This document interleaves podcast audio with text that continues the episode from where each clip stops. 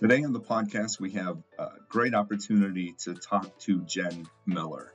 She's board support specialist at Central Arizona Project.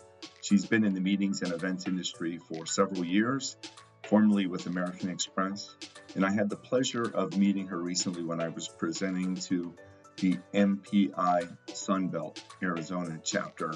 Had great conversations, and what I was most intrigued with is her ability to go from living in a full size home with family to moving into a tiny home. So I think you'll really appreciate her journey. We talk about flexibility, acceptance, being calm and creative, and empathetic to be able to get done what you need to get done. Here it is. Enjoy. Greetings, everyone. My name is Bart Berkey, the CEO and founder of Most People Don't. We're a motivational storytelling company that encourages people to do what most people don't do. The purpose of this podcast is to talk to people, friends, colleagues, clients, associates that I have discovered that they do what most people don't do. So today we're very, very excited to get a pleasure to talk to, it's my pleasure to be able to talk to Jenn Miller um, based out of Arizona. I first met Jenn just actually a couple of weeks ago. She was on a presentation with uh, an organization called MPI, the Arizona Sunbelt chapter. And it was just really cool how she grasped this concept about most people don't. So, first of all, Jenn, welcome to the podcast. Thank you, Bart. Appreciate yeah, and it, I, and I just wanted to to ask a little bit about um, about your current role um, and your background in meetings and events, and then we're going to get into some of the other fun things. Sure. So currently, I'm working for Central Arizona Project here in Phoenix, Arizona. And um, I have been there for just about two years working uh, for their um, elected officials, a 15 member board of directors, uh, and managing their meetings and events. And uh, prior to that, this is more of a government entity. Prior to that, I was in the corporate world and uh, spent most of my career uh, doing meeting and events internally for American Express. Mm-hmm. And what? And I'm just curious, what got you involved in the meetings and events industry? Is that something that you studied through school, or how did you come about choosing that as a profession? Yeah, uh, I, I, did not get involved in school, which I find interesting that I never thought about it when I was going through college. Because uh, when I look back, I used to host events uh, even in high school, uh, and have, you know, kick my family out and have mm-hmm. friends over for a dinner party. And so just, you know, I guess it just never kind of crossed my mind as a career choice when I was going through college. But um, later on, I think I originally thought I wanted to be a veterinary technician or something. And and um, kind of worked through uh, a few animal hospitals, but then realized two of my passions one being animals and the other one being just people. Mm-hmm. and interacting with people and realizing that I could do that and make a difference in a positive way by getting into the meeting and events industry and really kind of creating those memorable moments for others. Yeah, and it's and it's interesting. And what I noticed about you, even looking at your LinkedIn profile before the conversation, was you have um, you've offered endorsements and recommendations on LinkedIn um, to a lot of different people, but you've never asked. And I think that that's just kind of a tell telltale sign that you are a giver, that you want to do things for others, that you want to create experiences for others. So I, I think it was pretty obvious, even just from looking at your LinkedIn profile, that that's something that makes you very good at what you do. I'll agree with you. Yeah, am I embarrassing you? Okay, good. um, so from a meeting and event perspective because our audience is going to be uh, meetings and events and hospitality professionals and business associates what do you think has made you successful in your career from a meetings and events perspective obviously you you keep on getting promoted you keep on getting recruited to go for other corp uh, other companies um, whether it's government or whether it's corporate, private sector. But can you share what has made you successful? And if we can tie in, what do you do that most people don't do in order to be successful? Well, I think a lot of it is putting yourself out there. Um, networking is very important, making sure that you cast your net wide.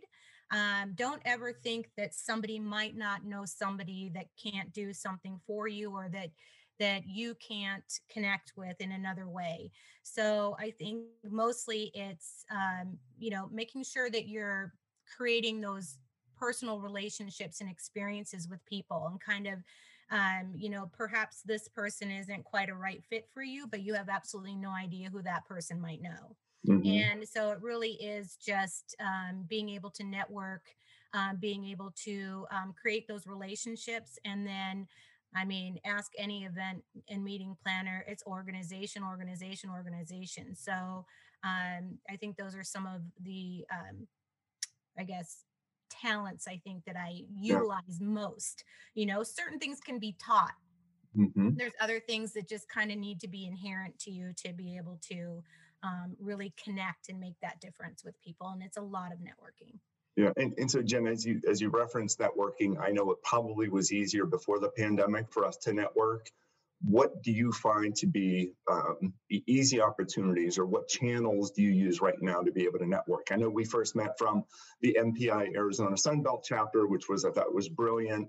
But what other channels do you use to be able to network in an environment like this?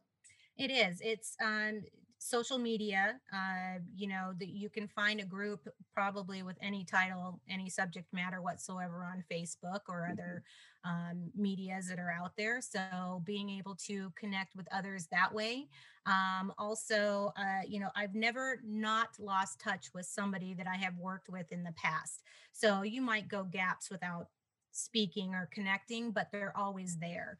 And so um, making sure that you're reconnecting and having, you know, those connections with them. Also, finding webinars and seminars and podcasts and mm-hmm. any other thing that you, that can help you um, connect and be able to find a bigger audience. Yeah, and are, are there any webinars or even podcasts that you would recommend?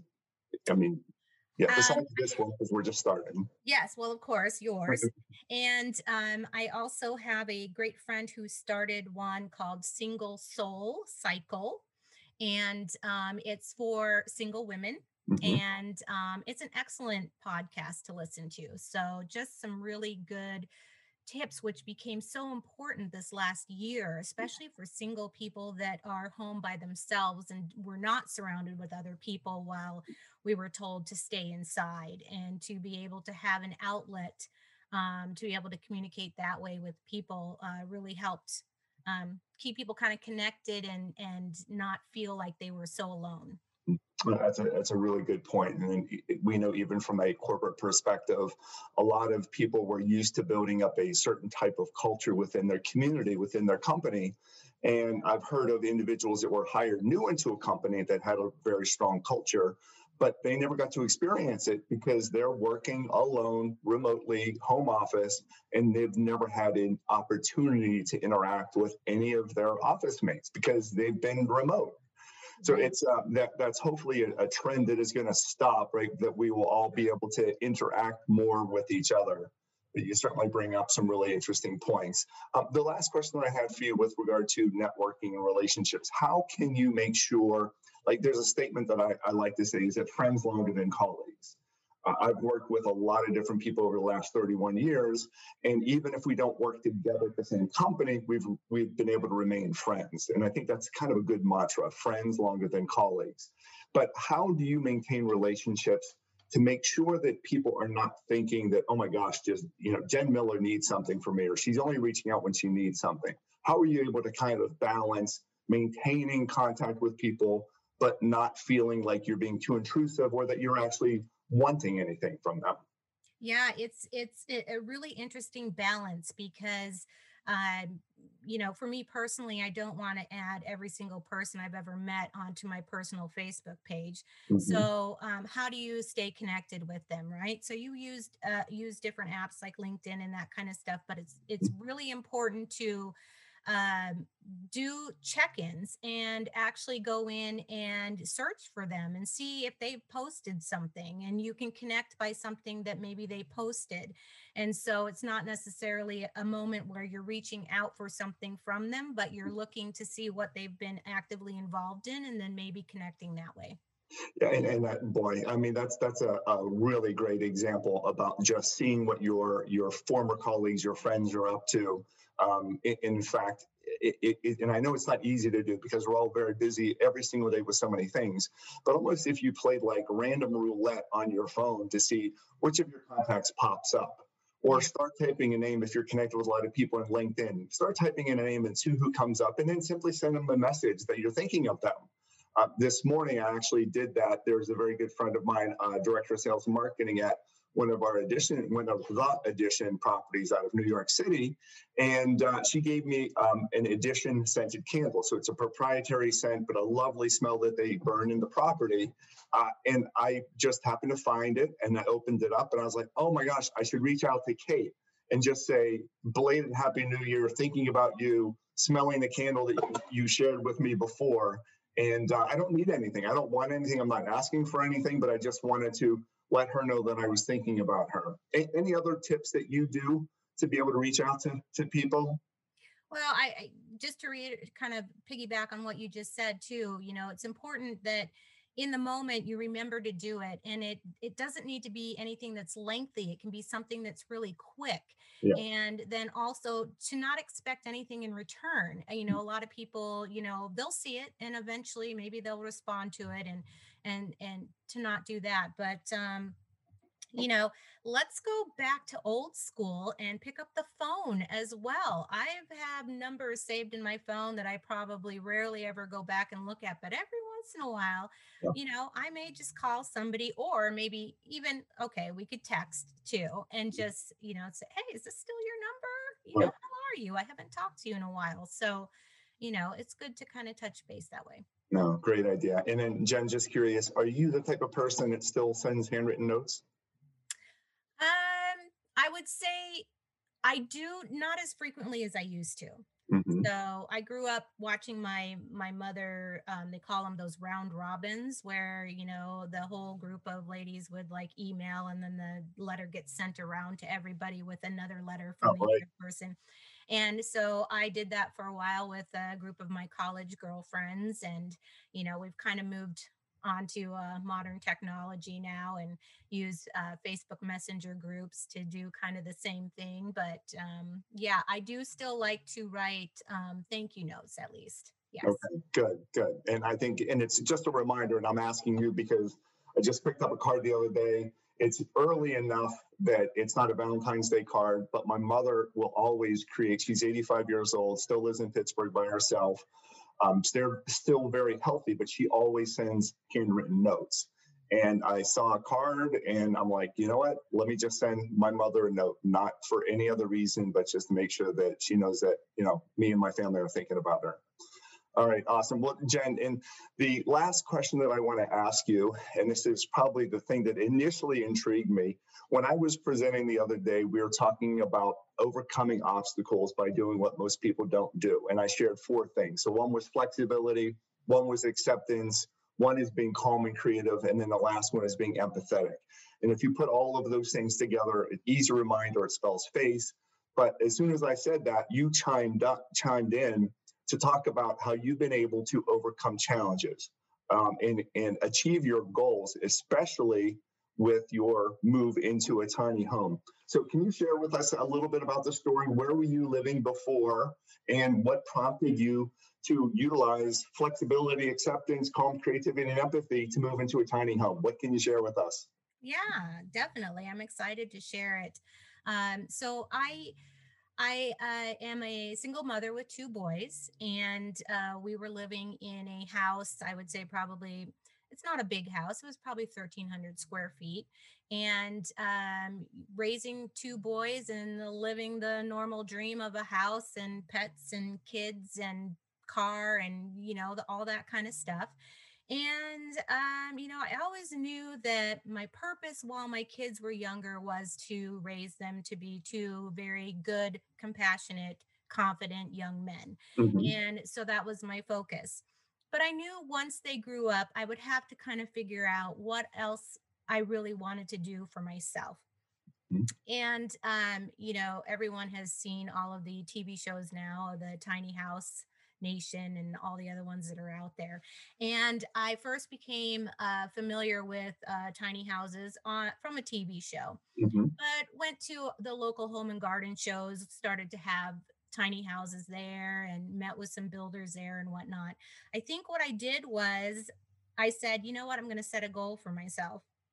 I know that I know when my kids are going to be grown and out of the house, and I'm going to wait until that happens. And then I'm going to get my plan started to go ahead and sell that house mm-hmm. and pay off uh, existing debts mm-hmm. and um, find a reputable builder and start planning my custom tiny house. And I'm going to do it. This is mm-hmm. what I want to do. Mm-hmm. And I went through moments of sharing my excitement with family and friends and the looks of confusion and what coming across their their faces and you know just really being able to stick to my guns and say, no, this is what I really want to do. And so I put a plan in place and um, was able to just take each step as it came and kind of work through the process. And in the midst of this plan was everything that you mentioned the flexibility and the creativeness and all that kind of stuff and mm. and so i um, I created a, a work board, a vision board was one of the first things I ever did and created a vision board. And then that was kind of my visual reminder of what my goal is. And eventually I, the kids did move out, graduated from college. One is almost graduated. He's in his master's mm-hmm. right now. Um, and uh, so they were out. I sold the house. I temporarily moved into a rental for a year just to kind of give me that time to get settled and um, get the house built. Hmm. Um, lots of setbacks. Um, you know, the original property I thought I was going to put the house on fell through, and I had to locate another place to put it. Um, certain setbacks with the build um, you know here i'm building this dream tiny house in the middle of a pandemic mm-hmm. and um, it's amazing what all that affects because uh, you know things weren't being shipped into the united states that that you needed appliances you know different things like that so it was a lot of flexibility a lot of just kind of going through options and and picking out what I could do and then ultimately you know getting to the point of finally having the tiny house come to fruition which was absolutely amazing and being able to finally share it with all of those skeptics out there and have them go oh that's really nice.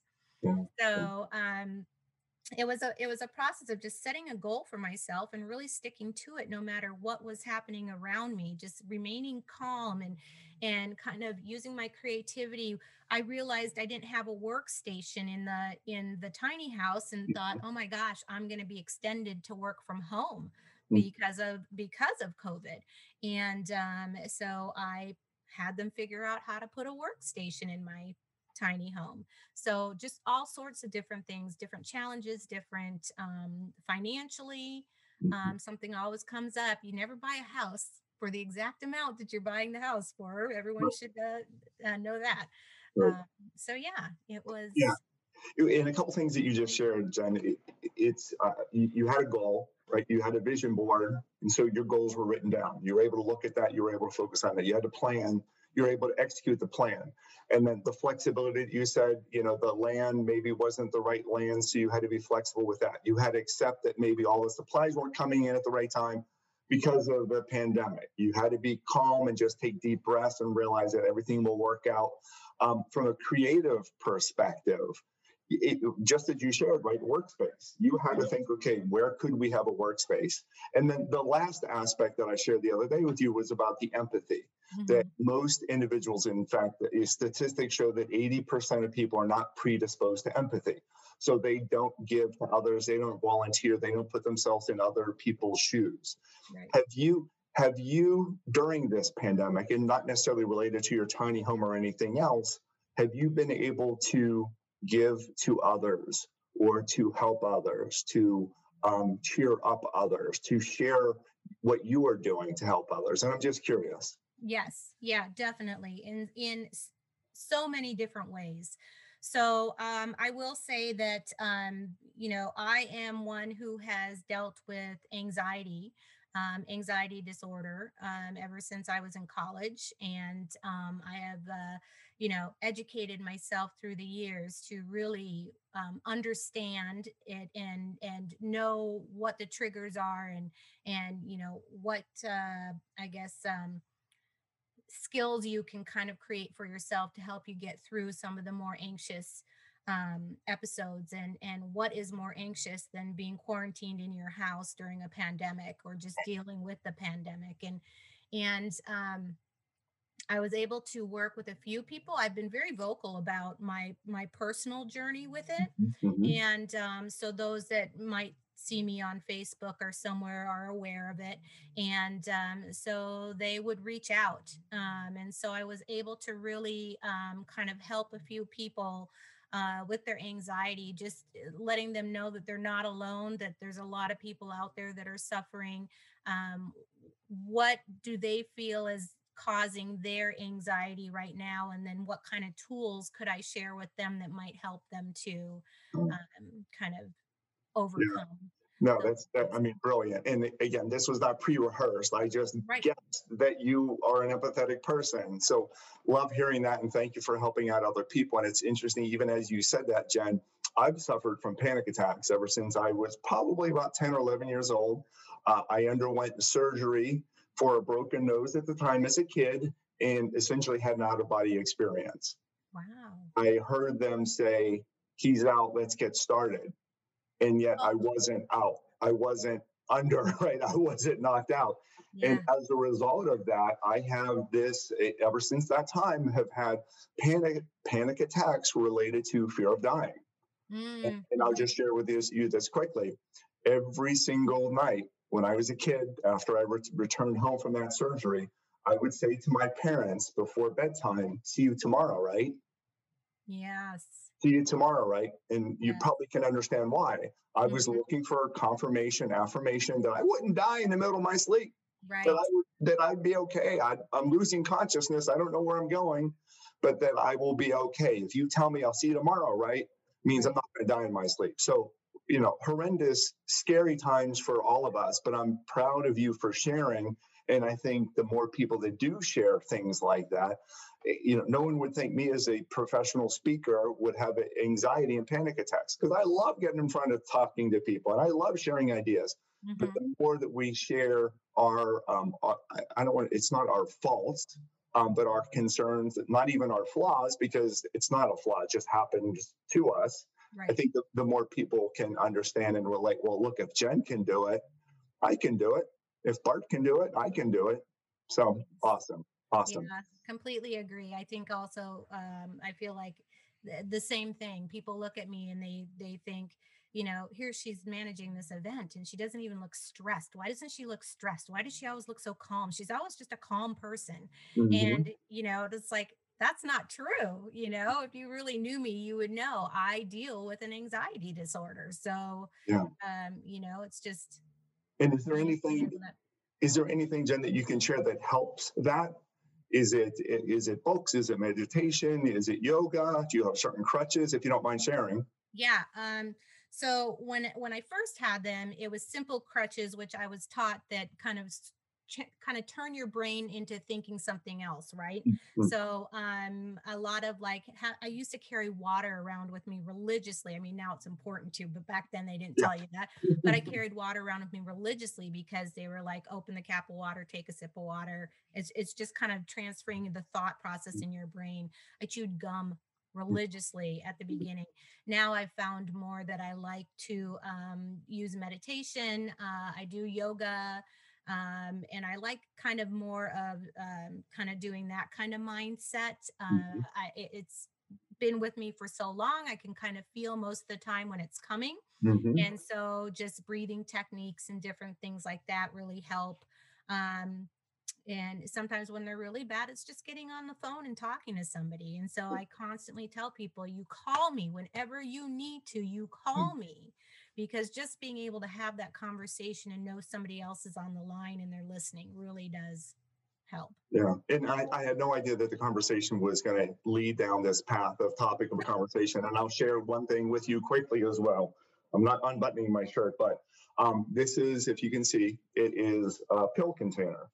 And my son bought this for me years ago. And what I keep inside had a heart attack a year ago. So I have my heart medicine in here, but I also have my happy pills. And my happy pills are used if I am feeling anxious. I know I can take one and it automatically calms me down. Now, I don't want to rely upon the medicine. And sometimes I'll go out and about thinking that I have my pills with me and I don't, which just shows me that I can have the confidence and I can do anything. I can do anything. And it's just in my mind that I'm feeling anxious. But uh, yeah, thank you for sharing that. And I do agree with you. The more people that know that they're not alone, the healthier that everyone will be. Right. Yeah, awesome. Well, you are certainly a person that is doing what most people don't, right? Your success in the meetings and event industry, um, you focusing on a goal and moving to a tiny home, you overcoming so many different obstacles, you know, what what a joy and i think people are placed into people's lives for a reason. So you and i are connected forever so whether you not like it or not that's what's going to happen um, but just again, wanted to thank you for sharing your ideas and hoping that people can um, continue to learn. Um, and uh, in, uh, I'm not going to ask for any other personal details, but Jenn Miller, Central Arizona Project. If someone would like to connect with her on LinkedIn, Jennifer Miller, Central Arizona Project. Um, but really keep on doing what most people don't. You are a very special lady and um, proud to be acquaintances now and friends now. Yes, fantastic. I appreciate it so much.